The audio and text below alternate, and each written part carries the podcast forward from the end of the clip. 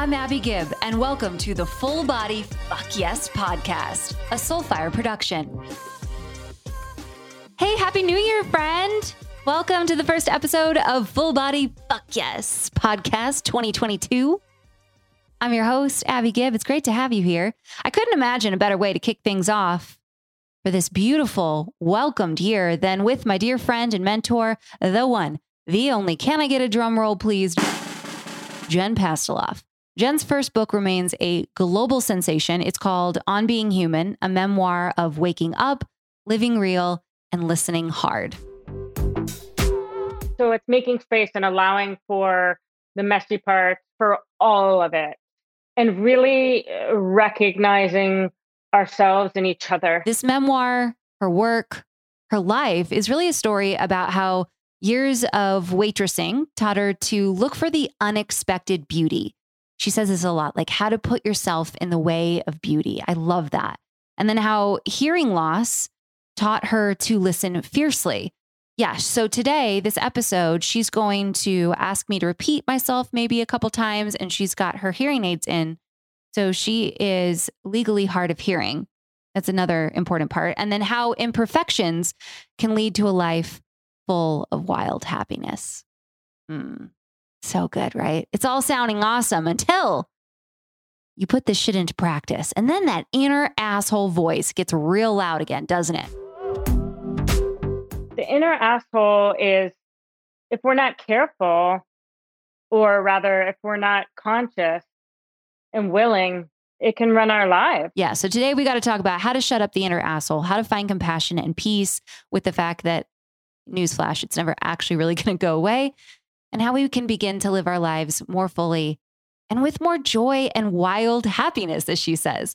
And I know you're going to find Jen's story incredibly powerful, but this is just a gentle reminder that your story is powerful too, which is why I put together the Craft Your Signature Story course. You have a story worth sharing, and this is exactly where to start. It's the signature formula that every major influencer you think is so fancy, like Brene Brown, Oprah, all of them, they're all using it. They just didn't want you to know that they follow a formula. So once you unlock your signature story, all the other things that you may want to learn fall into place. So this is why I think this is so important because once you unlock this, growing your social media following, becoming like a viral guest on podcasts, if you run an online business like a coaching business of any kind or you're an author like selling out of programs, all of it becomes more natural, more embodied. It starts with this course. This is step number 1. So the link is in the show notes. Let's get over to the incredible Jen Pastiloff.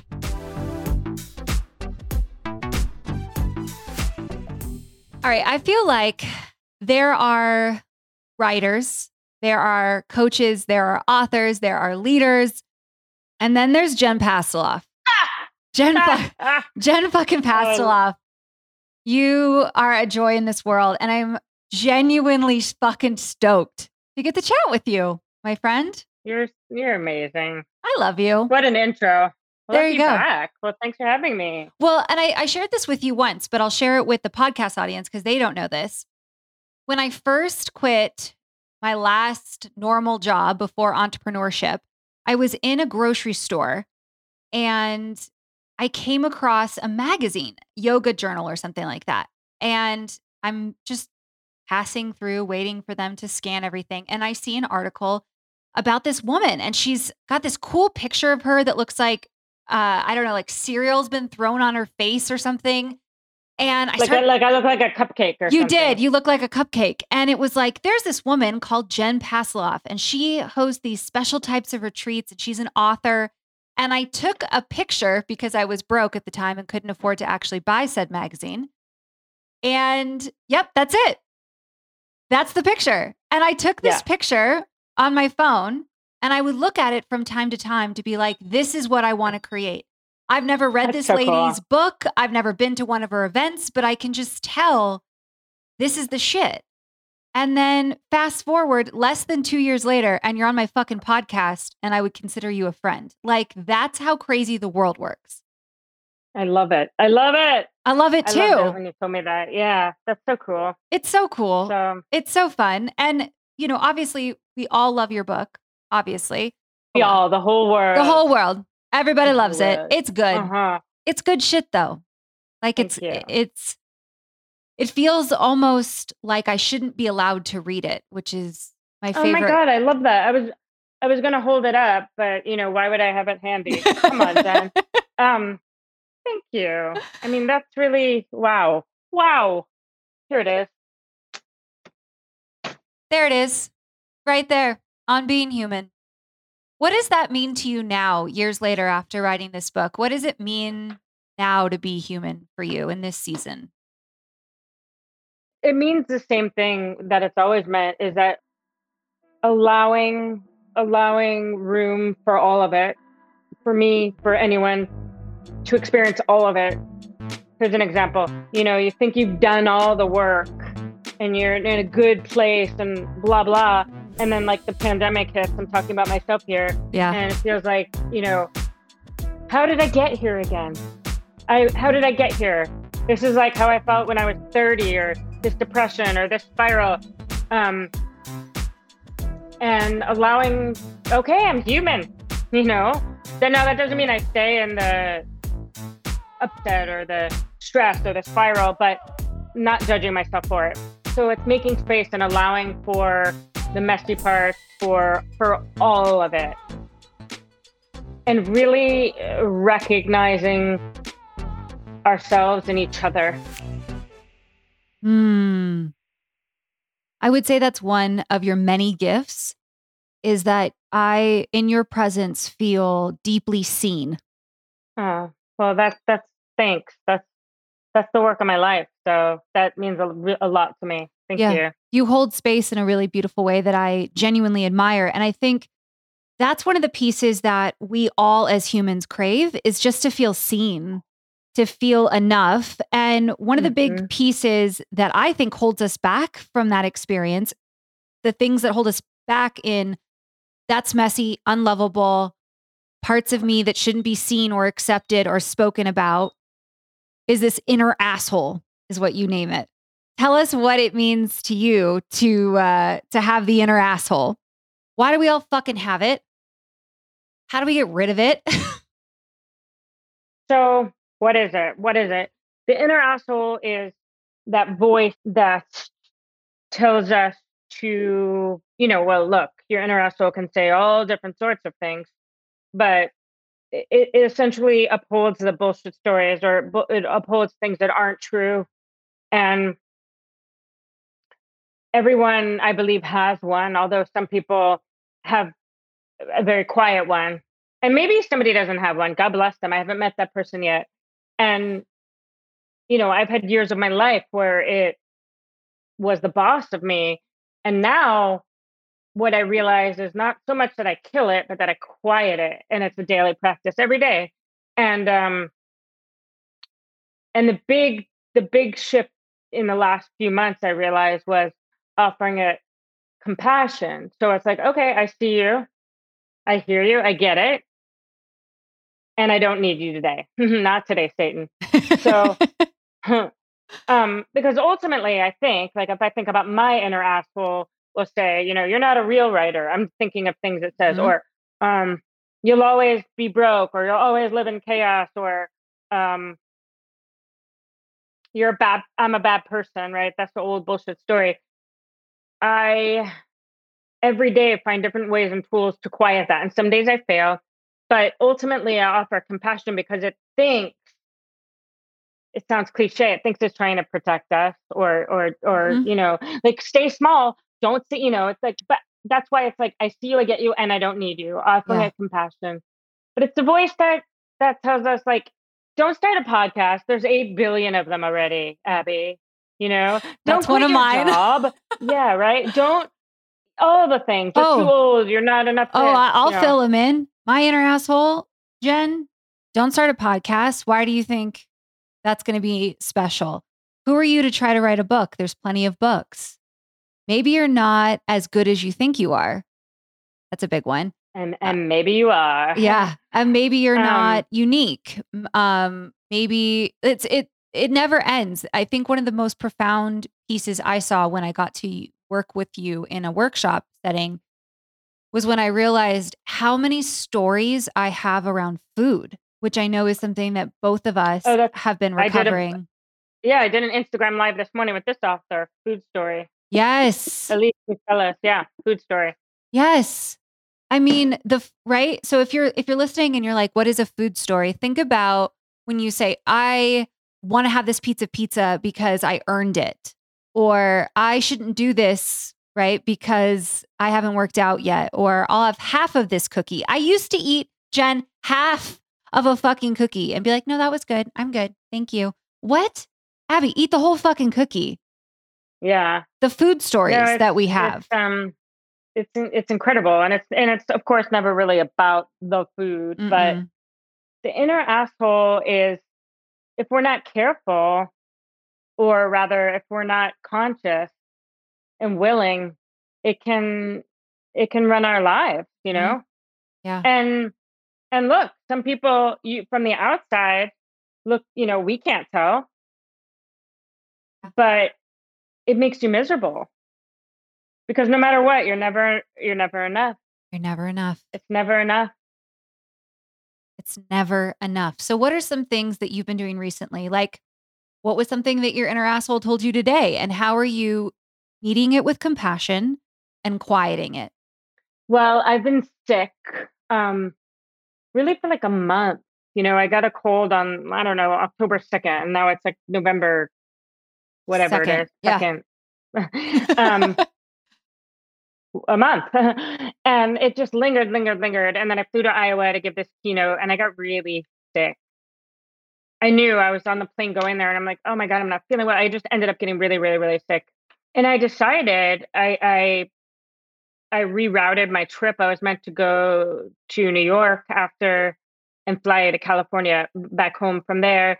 And I decided to cancel the East Coast leg and come right home. And it was the first time in a really long time where, despite everything I teach, I chose me, where I thought, okay, I'm really going to walk the talk. I am going to disappoint someone because I know I did by not going. And even though I know they understood, I'm going to disappoint someone, but I'm going to take care of myself. And I got back and I decided, I just committed to deep rest, deep rest, you know? And the inner asshole will today like start right well yeah but yeah but yeah but because because mainly i'm start i'm feeling better Yeah. and now that i'm feeling better but that was all month every time i thought i was feeling better you know now that i'm feeling better i'm like all right now i you know um so so i guess the inner asshole is you don't get to rest right You've rested enough. So now you don't get to rest, right? Did you reach your Or- rest quota? Like the the the my ne- my whole next book is about this this new thing of mine that I say a lot, which is you get to have this. Anything your inner asshole says you don't get to have. Like so many women, especially, um, like what the heck is rest? Or or like you said, feel like they have to earn it, or Mhm. feel guilty, or anything in regards to taking care of ourselves is like so last tier and so you know guilty and like oh i couldn't or i'm being selfish and and no that's not the case but the inner asshole will tell you that is the case so you get to have this you get to rest even if you're feeling better even if for no reason right yeah, literally for no reason because you're a human being on this random rock. You get to rest. yeah Congratulations. Um, thank you. The inner asshole. well, I'm thinking specifically today. Today, that's the big one. I know, like a- about a week or so, two weeks ago, I was really spiraling with with my writing or with my next book, and I started to feel just like unworthy and um, not good enough, and all the things. And so my my inner asshole was like, everyone else gets to, but not you. You know, no matter how hard you work, no matter how hard you work, they're gonna get it. There's not enough for you. To you know, uh, boring. But yeah, oh my God. That actually, how many of you right now just went, wow, that actually felt really nice to hear that Jen Pastiloff feels the same as all of us because I feel Yeah. that. I felt that this morning. Jen, I'm working on my book proposals right now. And I'm like, who the fuck do I think I am? This is going to work for everyone but me. I still think that there's not enough to go around and that I'll be the one to quote, be shortchanged or You know, I get to support everyone I else. mean, and but that that belief and, and that's really, really real for me. Like in my body on a cellular level, like having my father yanked away from me at eight years old, you know, it's like, Yeah. of course, there's not enough. See, boom, parent gone. So every day of my life, I do things. And that is one of the reasons why I'm so always sharing other people, supporting. Every day, I do things. And it's from a genuine place, but it is to remind myself and the world there is enough. If I want to, if I want to believe that, then I got to be that. yeah. So that's why you feel so passionately about sharing other authors' work and Well, I mean, it does really, it genuinely does uh, like make me high and like lift me up, and not just other offers in general. I just, I, it's, uh, you know, I want us all to. I'm like, yeah, I just, I get, I get excited when I love something to share it, or I love someone. But, but yes, you know, it really is just like, well, if I, if I battle with the scarcity mentality, then every day I'm gonna do things that that do not let me. yes. It still creeps up though, and that's okay. That that voice comes it says, Oh, "But maybe for everyone but you." Yeah, no, absolutely. And, you know, I, I do think it's important for people that we perceive as successful or role models or that we admire for for those people to share their humanness, you know, Mhm. and what they're feeling. Because it's easy to be like, it's so easy for them, or wow, um, their life is so perfect, or make up stories or whatever it is. It just it it allows us to feel more human, right? Yeah. It does because people relate to people, not perfection. And Yeah. that's Yeah. one of the big things you do so effortlessly. You people, you. you human really well.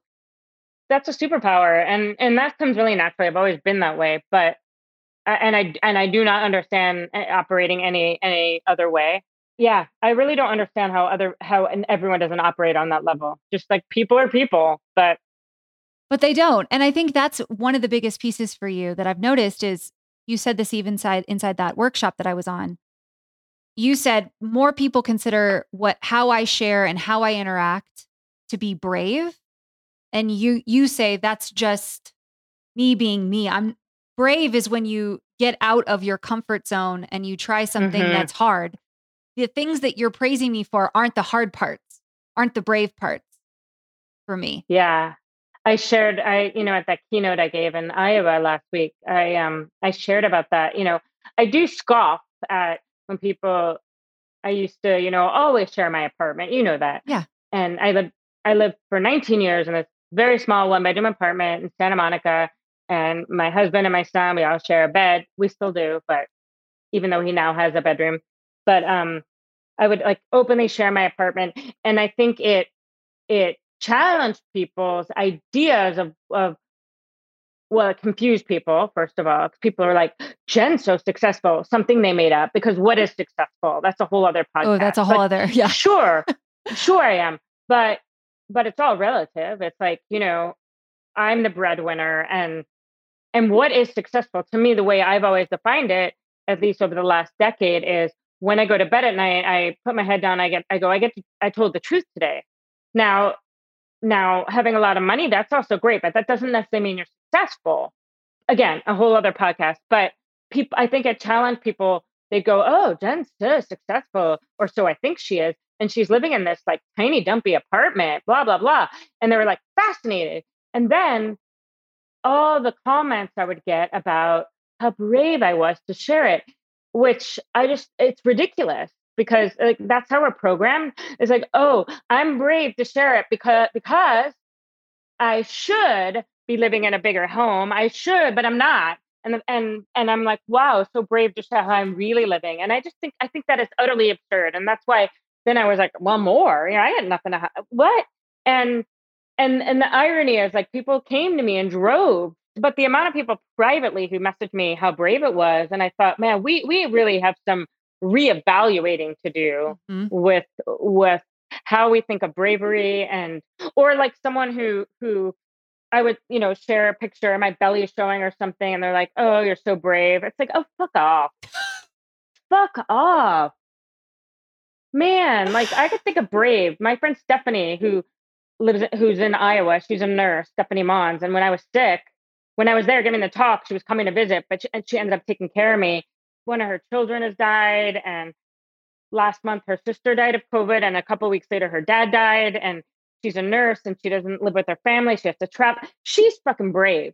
You know, tell me I'm brave because I share my my my apartment because it has one bedroom, right? Like that is the definition of just just fuck off. Well, but I think it's it's all it's all how we've been um we're I guess programmed, programmed. is the word, right? Mm.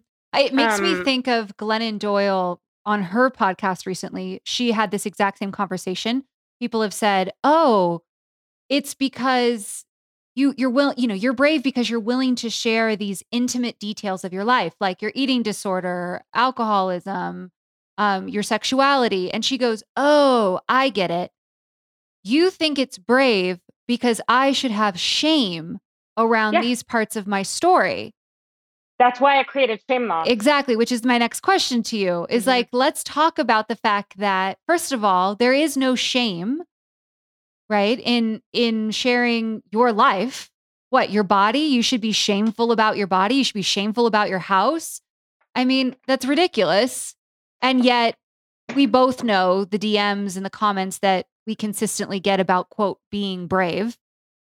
So let's talk about shame loss just in terms of of language, you said there is no shame in sharing blah blah blah. Say, but but actually there is, right? So if we're telling the truth, and maybe not for everyone, but for a lot of us, it's like there is shame, and I'm going to acknowledge it and then put it down, mm. right? I'm I'm feeling shame. So I think really probably maybe what you meant is um, there needn't be right? Yeah, that, isn't it right? That's but, fair. But if that's we're true. saying, okay, but but what am I feeling? So let's talk about. Well, yesterday. So yesterday I posted that for the past month, I have been in a pretty serious depression. It's a combination of seasonal depression, anxiety, and also my ADD's been really flaring up. And that has brought me a lot of shame for a little bit because I thought, here I am trying to run a company and I can't focus. I don't want to get out of mm. bed. I have shame around the fact that I haven't worked out. And first, I don't feel good. Uh, you know, my body doesn't feel good not working out. But then, secondly, and deeper, I have a fear of gaining weight which, from healing my body dysmorphia and eating disorders. That's just a lingering of, of, being, of gaining weight. Of gaining weight. Yep. Mm-hmm. Of gaining weight. That's like lingering there in the backstory, right? And right. So if you're really being honest or forthcoming, you go, um, and eh, you're you're not putting a judgment on it, like this is wrong or right or good or bad, but like the fact is, like I feel shame, and now I'm gonna. And this idea of, of shame loss is like on a daily basis, putting it down. Yeah, I don't. I don't um, need it. I know it doesn't serve me. I know I don't I don't actually want to identify with it and I don't believe that it should be shameful anymore. No, I, I it, it, it absolutely does. I mean, at once upon a time in in ancient times, you know, it served us, right? It it was survival. I, I mean, I have so much to shame, say about shame. Shame isn't logical, first of all. So when people will like, oh, I don't, I mean, why would you feel shame about that? shame isn't logical. and then the, and then you just feel shame for feeling shame right but um and i think sometimes we we can let it go permanently and other times it's it's going to be practice for the rest of our lives right so i created shame loss because so much of my life was spent living in shame carrying shame making decisions from a place of shame you know when i was eight and my dad died the last he said he said you're being bad and making me not feel good and I said, I hate you. And, he, and that was the last thing, last exchange ever. So naturally, you know, it was my fault he died. I killed him. He said, You're being bad. You're being bad. That's all I heard. Oh, I'm bad. I'm a bad person. So the shame around that was as big as you get. Yeah. Um, and then with with my hearing loss, you know, not anymore. I struggle sometimes still with feeling stupid because I can't keep up, but I don't have shame anymore. So, or maybe that's not true because sometimes I do feel the stu- stupid in quotes brings up that shame. But I, before I was open about it, before I was like, you know, I would walk into a room and lead with that, that I'm deaf, small d deaf, and I read lips, I would like pretend and and and try to keep up and then, you know, not be able to. And the shame I felt, you know, I thought the reason I didn't ever talk about it was A, I was scared. Like if I named it, then it would get worse. But also that something I was already a bad person. Now I'm broken. Yeah. you know? Ooh. So um hiding that and I mean even the ADD thing, it's only in the last like couple weeks that I've ever even admitted that out loud. Wow. You what, know, I mean, what brought you to admit it out loud? Shame loss. Your own work is healing you, yeah? Yeah, I just thought and and compassion for my younger self, you know, like I go, "Oh man, so my mom, my mom's always had it and it and and it's kind of a, a you know, my whole life my my refrain with my mom is like, "Mom, are you listening?" and the irony that I made a career out of listening, you know. but it's like it's my ADD, and so I just was like, "Fucking fuck ADD, excuse for everything, god damn it." Uh, and and my sister has it, and and you know, my mom was always like, "You have it," and uh, and the rage I would feel, or if anyone suggested it, the embarrassment, the rage, the denial. Like, what are you trying to? If someone's like, uh, maybe you have ADD, I'm like, uh, the insult, you know? Yes. So finally, in January, the 21st, 21, I finally went on medication. And I just, it breaks my heart a little bit because I think back of like when I took that semester off NYU, mm-hmm. I had mm-hmm. one year left, you know, and I never went back. If I would have realized then, like on top of the depression that I was dealing with this, like I can go back and see myself sitting in the library, sitting in Bobst, sitting in, that was the name of the library, and, and like all the things that I do and why I couldn't get a book read. And, and I'm like, oh, poor baby. I just, oh, I wish I could go back and hug me and like, and, and realize what I needed and that I learned differently and I probably need medication or, or whatever. Um, but I, I just realized there's no, there's no shame in it anymore. That's a big piece about this. I'm just seeing in your story.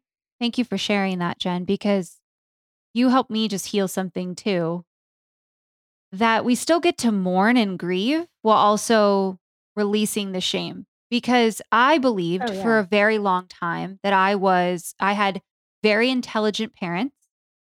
My dad has ADD, and I did not want to struggle like my dad. So when I would hear anything like maybe you have ADD, I'd be like, I'm not like him.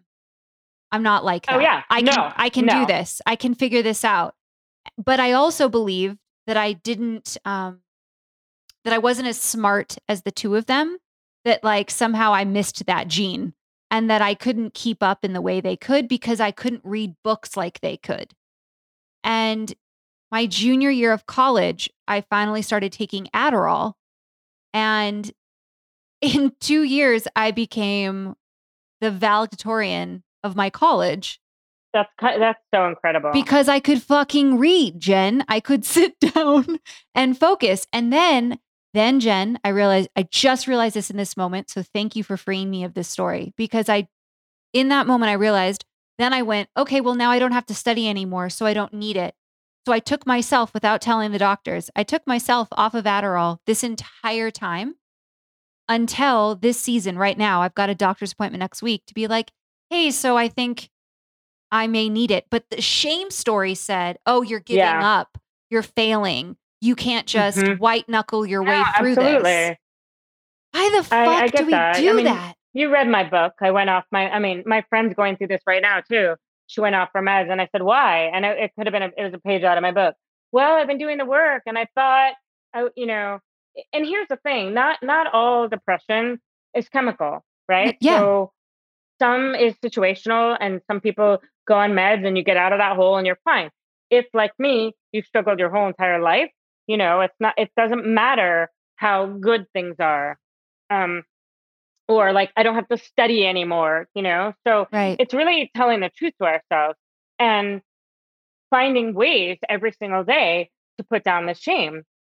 I think I do think it's it's a daily practice, and that's where I get in trouble a lot. Is Mm-hmm. I fall off the daily practices, or I get cocky. You know, I get cocky. I get that's my Yeah, that's my truth. My honest truth is I go, you know, on a streak of like 10 days and I'm like, "Oh, I'm good." You know? yeah, that's what I mean. Or like I'm trying to think. Oh, last summer, Yeah. 2020, I guess. Uh-huh. you know, the doctor, I have gastritis and gallstones. She's like, stop drinking. And I did well. And then when I bought my house, you know, little by little, everything was drinking again. And then I'm back to the same bullshit. And my gastritis, it's back where I started because I got cocky. Like, I can, it's fine. It's fine, you know, and then it's, it's the same thing. It's like a same pattern I do, which is very much like binge mentality. It reminds me, it's like all or nothing, you know? Oh, yeah. I do know, Jen. I know very, very well. Yes. And the question I have then is the two of us being neurodivergent, all or nothing type people who consistently face shame, but don't want to and want to help others not to, which is kind of both of our life's work. What the fuck? How do we do this shame loss thing for ourselves? I'm so good at helping everyone else but me, I, Jen. Okay, let me tell you something. First of all, I'm older than you. I think I got a decade on you. I think. What are you, 36? I'm 36. Yeah. All right, yeah. So nanny, nanny, boo boo. Um, um, but and I say that jokingly, but also not because you know each year I've been on the planet, I've gotten better. I've liked myself better. So so I just have more years of practice. Um, I definitely have gotten better at it. Um, my recovery time is really, really quick, really quick. Now, it's not as quick if I'm sick. It's not as quick if I'm not taking care of myself, right? My inner asshole is breeding ground for your inner asshole when you're not taking care of yourself, when you're sick, when your when your hormones are out of whack. Yeah. You know, Mhm. um, when when you're tired, uh, stressed out. So that's the breeding ground, and then and then then it's easier to be like, I'm saying, you know, become riddled with shame. We do it just like I do it, just like I teach anyone else. I'm like, okay, so I all the different tools, and there's not just one. There's, you know, who are you surrounding yourself with? That's big for me. Community is everything. Who are you surrounding yourself with? Are they people who reflect back to you how, who you really are, or people who reflect back to either an older version of yourself or like that you're a piece of shit? You know, so getting really clear and really um, discerning on who you're allowing in, who you're spending your time with. You spend your time with a lot of really famous authors and writers. And I mean, some of that smoke and mirrors. It might look like that. It's not like I'm like hollowing every day with like, "Hello." Well, hello, good lady. Yes. Okay, fine. But how do you stay grounded in your truth and not let it be intimidating? Because there's a part of me that loves surrounding myself with humans like you, which I do on a consistent basis, that do inspire me and push me. And then there's that unhealed 13 year old that thinks I'm not going to get picked. I'm going to have to sit at the You other know- cafeteria table. And how do you not feel go back into that shame spiral and that intimidation? I, I I don't though. I'll say like I I at, at where I am now, I am so confident and grounded in who I am, and I don't let anyone. And like every once in a while, something will happen, maybe, but I don't let anyone rock me. So this is the th- what's really cool is I gave this big keynote the other day when I was deathly ill. Don't know how or who I channeled, but by far, I think it's the best thing I've ever done. And it was all about, it was called The Power of Connection, Vulnerability, and Being Real. And before I got up, I was in the audience watching the person before me and very polished and lots of PowerPoints. Yeah. And I was like, oh, shit. and you know what? I had sticky notes. Yeah, you like two. and, I, and I stuck it to my chest. And, and I went up there and I was utterly myself. And I promised myself, no matter what, I'm going to be utterly myself. And I swear to God, the line to talk to me after and the messages I got and and and like some people even ask me, how do you have the courage? Essentially, how do you have the courage to be so yourself or Mhm. to be so vulnerable? Um, and the woman started crying when she asked me that, and I and I said, I think the the more important question is, what about that makes you cry? And she said, well, I really struggle with that. And so it boils down to what will they think, right? Oh, always. So I, so I don't know. I really just um I'm like, you know, this is me. This is me and there I I I have a confidence in that. And now do I think everyone's going to love me or like me? No. No. And also, I don't need to know. That's another thing. Like I don't go and read reviews. I don't you don't ever need to tell me like, well, Jen, so and so doesn't like ever. Um, it's not that I'm in denial that I think everyone likes or loves me, not in any way, shape, or form. I'm I'm really aware of that in an abstract way. I don't need to know, you know. And sometimes people feel they need to tell me, fine. but oh, the internet. Yeah, oh the internet. I don't know. I definitely don't I I don't um I I don't allow for any of like the less than feeling yeah. when it comes to other. No, that doesn't mean I don't admire people, but I don't feel like you know I'm I'm less than or oh you know.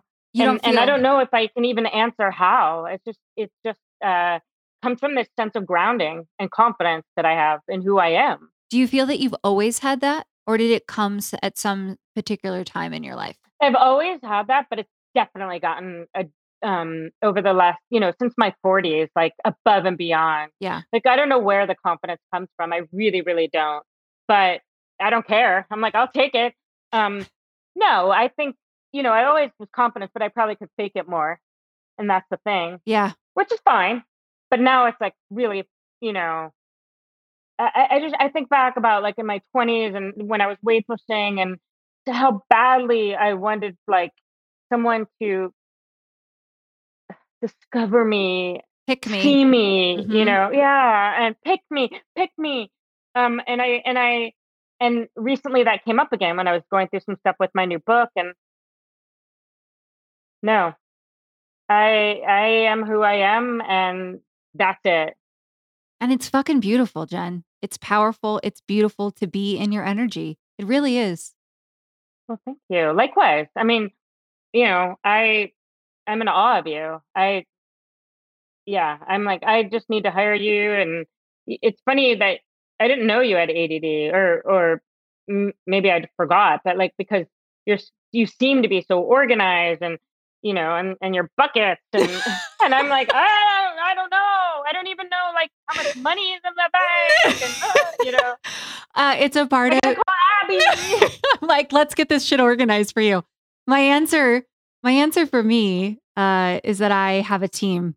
I put my honestly, it's that I have. I do too, but I don't know how to delegate because I get, you know what I mean? I get yeah, like, I'm gonna help you. We're gonna work through some of that together. I'm gonna help you to delegate the team for your brain because that you I'm deserve. Hold you accountable because so many people are gonna listen to this podcast, and now now we have to do it. We're gonna do it. We're gonna get on the books. We're gonna finish our conversation around getting your business to really reflect and work for you that's the thing that I love helping women like you. Uh, you know, okay, there, there, there's something.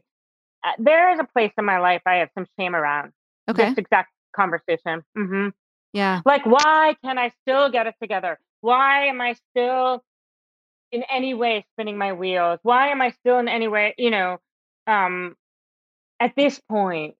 Oh, right? that at this point, the oh god, that mm-hmm. at this point conversation. That's a hard one. Yeah. At this point, I should, and then fill in the blank, whatever mm-hmm. it is. It doesn't matter. Mm-hmm. At this point, I should uh, have my business more organized. I should by have, now, right, right? I should have lost the baby weight. I should have already written the book. I should have been making more money. It doesn't. Have you noticed this for anyone listening that is nodding their head, throwing their loofah or their car keys at the grocery store right now? Here's what's so fucking fascinating. It doesn't matter what it is. Jen Pastiloff has her shit, Abbey Gibb has her shit, and you listening have your shit. We all have something that is at this point in my life, I should.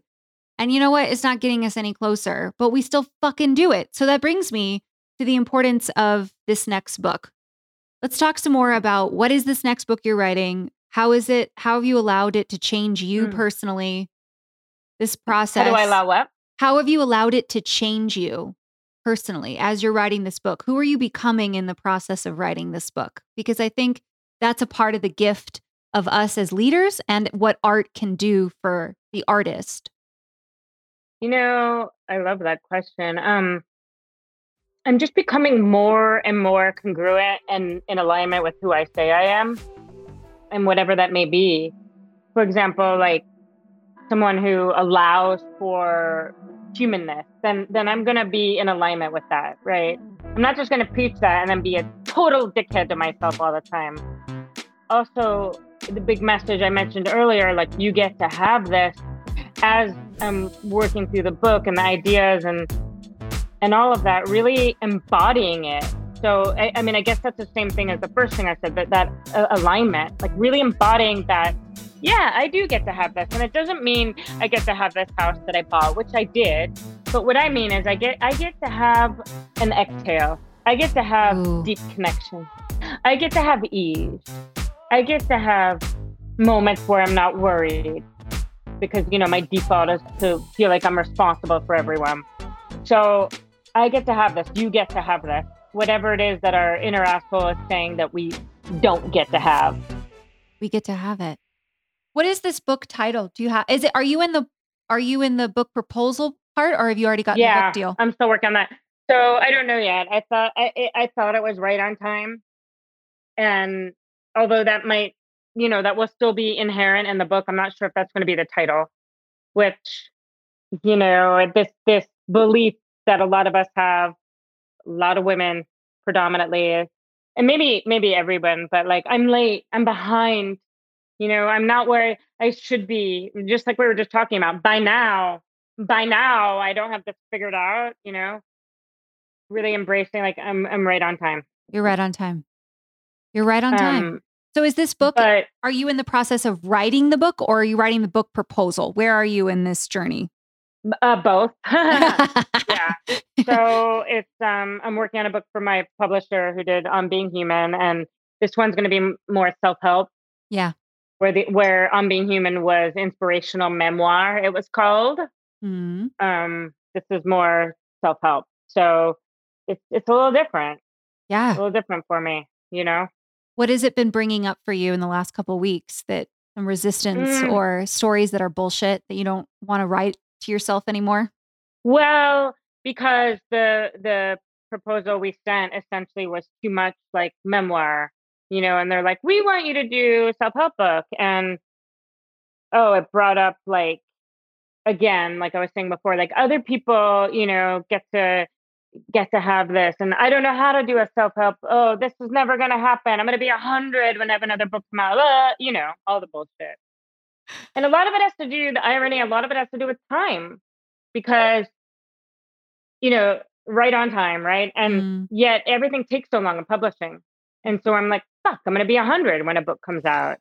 And the irony of that is just making me laugh for a book called right on time that stays the title but but also, that's just, isn't that life?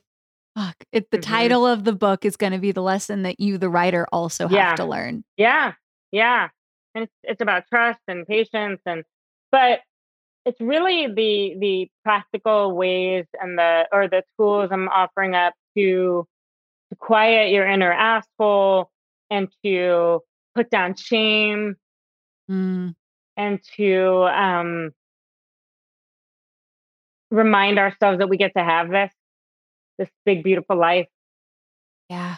That we can you say that again? That we get to have just say it just declare it. Yeah to remind ourselves that we get to have this this big beautiful life. Get to have this big beautiful life. And it is mm-hmm. beautiful. And it's hard and it's messy and it's shameful and it's all of those pieces. That's that's it it's all of it. all it. of it making i mean that's what that's what it is to be human it's all of it my last question it's just been such a delicious time to get to chat with you. How has writing this book taught you about inner asshole compassion and creativity and freedom that you didn't have when you wrote the first book? Well, I'll start with freedom. A lot of freedom has come with really just owning my voice and and all the coaching I've been doing, which I didn't do so much before because I was traveling so much, but then with COVID and really um, infusing so much of what I do with humor and levity And like that's one of my my signposts or my signatures. And so just embracing that, you know, like this is my voice and not trying to alter it so it, it sounds more saleable or more like someone else or more self-helpy or more literary, you know, just like this is my voice. This is me. This is how I write. And you know what? People seem to be reading it. And even if they don't, but um like having a, a, a faith in that. So the freedom in that is like, I'm really, really gonna stay true to my voice. Not that I didn't at all and I'm being human, but this book is self-help and that's not necessarily like my thing, right? Like I, that doesn't feel necessarily natural to me. So I'm like, all right, well, I'm going to make it as Jen as Pastiloffian as possible. um, creativity is a, is a good one because I I'm finding new ways. It's really important to me every day to touch my creativity somehow. I'm finding new ways to do that. And in my retreats these days, I've been having people do a photo essay of the day, just finding all different ways to to be creative and access that part of us. So this book is helping with that because again, it's a different thing that I would normally pick myself, you know? Like yeah. roll my eyes, self-help. So finding a way to be creative with who I am and what I want to say and how I want to say it. What was the other one? Having compassion with your shame loss. Or I mean your inner asshole. Yeah. I mean. Compassion with your inner asshole. That um because it's really important to me to be who I say I am, to have the courage to be who I say I am. I, I really try and catch myself when I'm not having compassion or when I'm being a jerk to myself and and use the tools. And it doesn't always work. Some days I'm like, get out of here to myself. You know, I, but uh, but I wish at home that you could have seen her face right there. I just love how animated you are. You always crack me up. Get out of here. I rawr. Um but yeah, you know, and, and but I still have that. Like I want it now. I don't want to wait a million years. I want it now, Daddy. I want it now. Yeah, I was just gonna. I was waiting for that. that. You know what that is, right? That song. Yeah, is no? it is it from Annie? Willy Wonka. Oh no, it's Willy, Willy Wonka. Wonka. I was thinking I you were talking. I want it now, Daddy. Veruca. Oh, that's right, Veruca. And then she turns purple. Veruca. Is it that chick that turns purple? I, isn't that her? She, she, no, no, no, no, no, no, no, no, no. No. That's Violet. Oh, Violet. Oh, right, duh, because Violet would turn purple. The gum. Veruca was British. Violet was the guy. Okay, her dad sold cars. I know. You, you see, I've I grew up on that movie. I yeah, you again did. And then again and again. It kind of creeped me out. I'm not gonna lie. Willy Wonka oh, creeps me the fuck out. I never saw the Johnny Depp one, but the Gene Wilder one, oh yeah. Yeah. Oh yeah. He he's in Oompa, loompa, loompa dee doo. By the way, um, what happens when you get two ADD authors together? We start talking about Willy Wonka.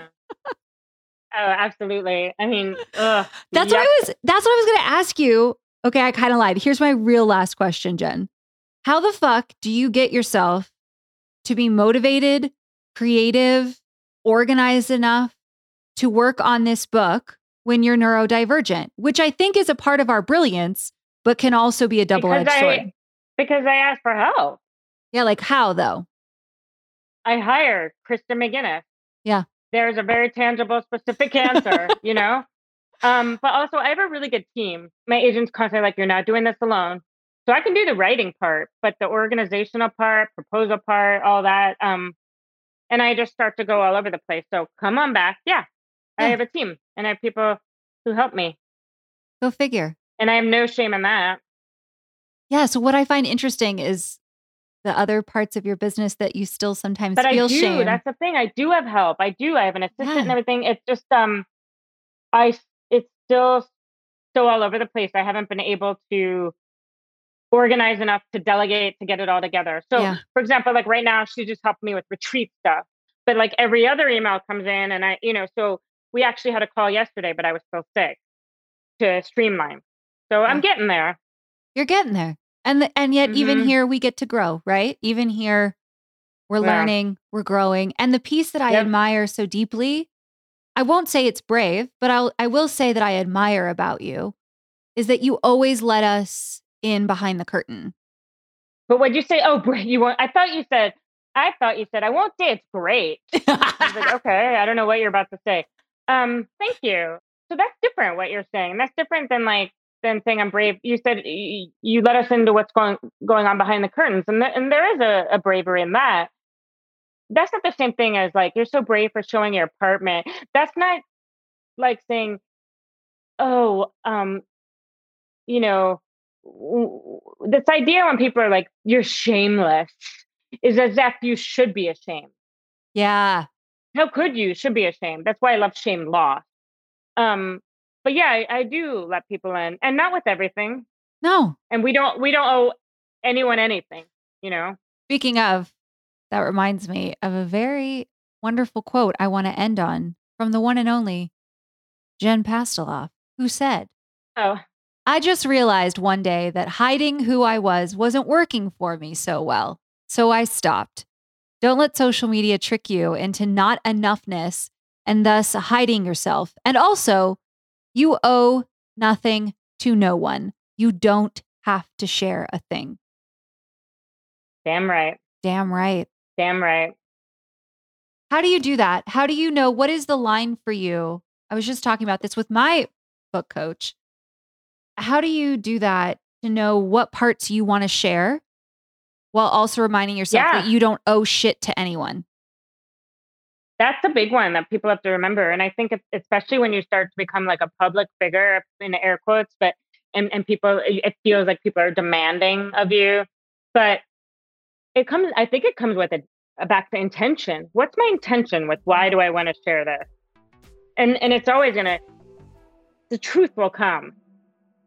For example, if if you ask yourself and the answer and it really comes as like I want attention, fine. Fine if that's you, but don't lie to yourself, right? Yeah. And that's okay. Like we're human beings, you know. It's like when people with kids are like, "Oh, they just want attention." Yeah, they do. You know. But for example, you know, like if I share a lot about my hearing loss, and that's like a more recent thing over the years I've been sharing about, and it's because I realized it's what I needed, and there are so many people who are like me. And well, I mean, that's what with so many things, right? Or and and depression and and especially people who who look at me and make up some kind of story right? Like oh she has it all together. And well you know i do. And i also have been having major anxiety lately and feeling depressed. And i think it allows people to feel um human Yeah. but but no i don't share everything. Because i check in. I check in and i also am like oh a that's no one's business.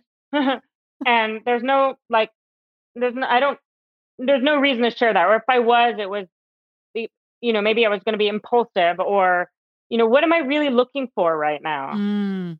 hmm and if it is attention or connection is this the way i want to get it. Exactly. And it, it doesn't mean also that because you've shared it once before in a different setting means that the new setting or the new group of people deserve to hear that story. And that's why boundaries are sacred. Oh, I, and I reshare the shame shit all the time in person, and and I used to get really um, worried about that because I get people who get really into my stuff and they'll come again and again and again, and I'm like, oh, to my husband, oh my god, I said the same thing because I know it works. I know certain stories, and you know, Yeah. And he he would always say to me, Wayne Dyer, because I was obsessed with Wayne, and Wayne always repeated himself. I said, oh, you're right. And the truth is, we learn by repetition.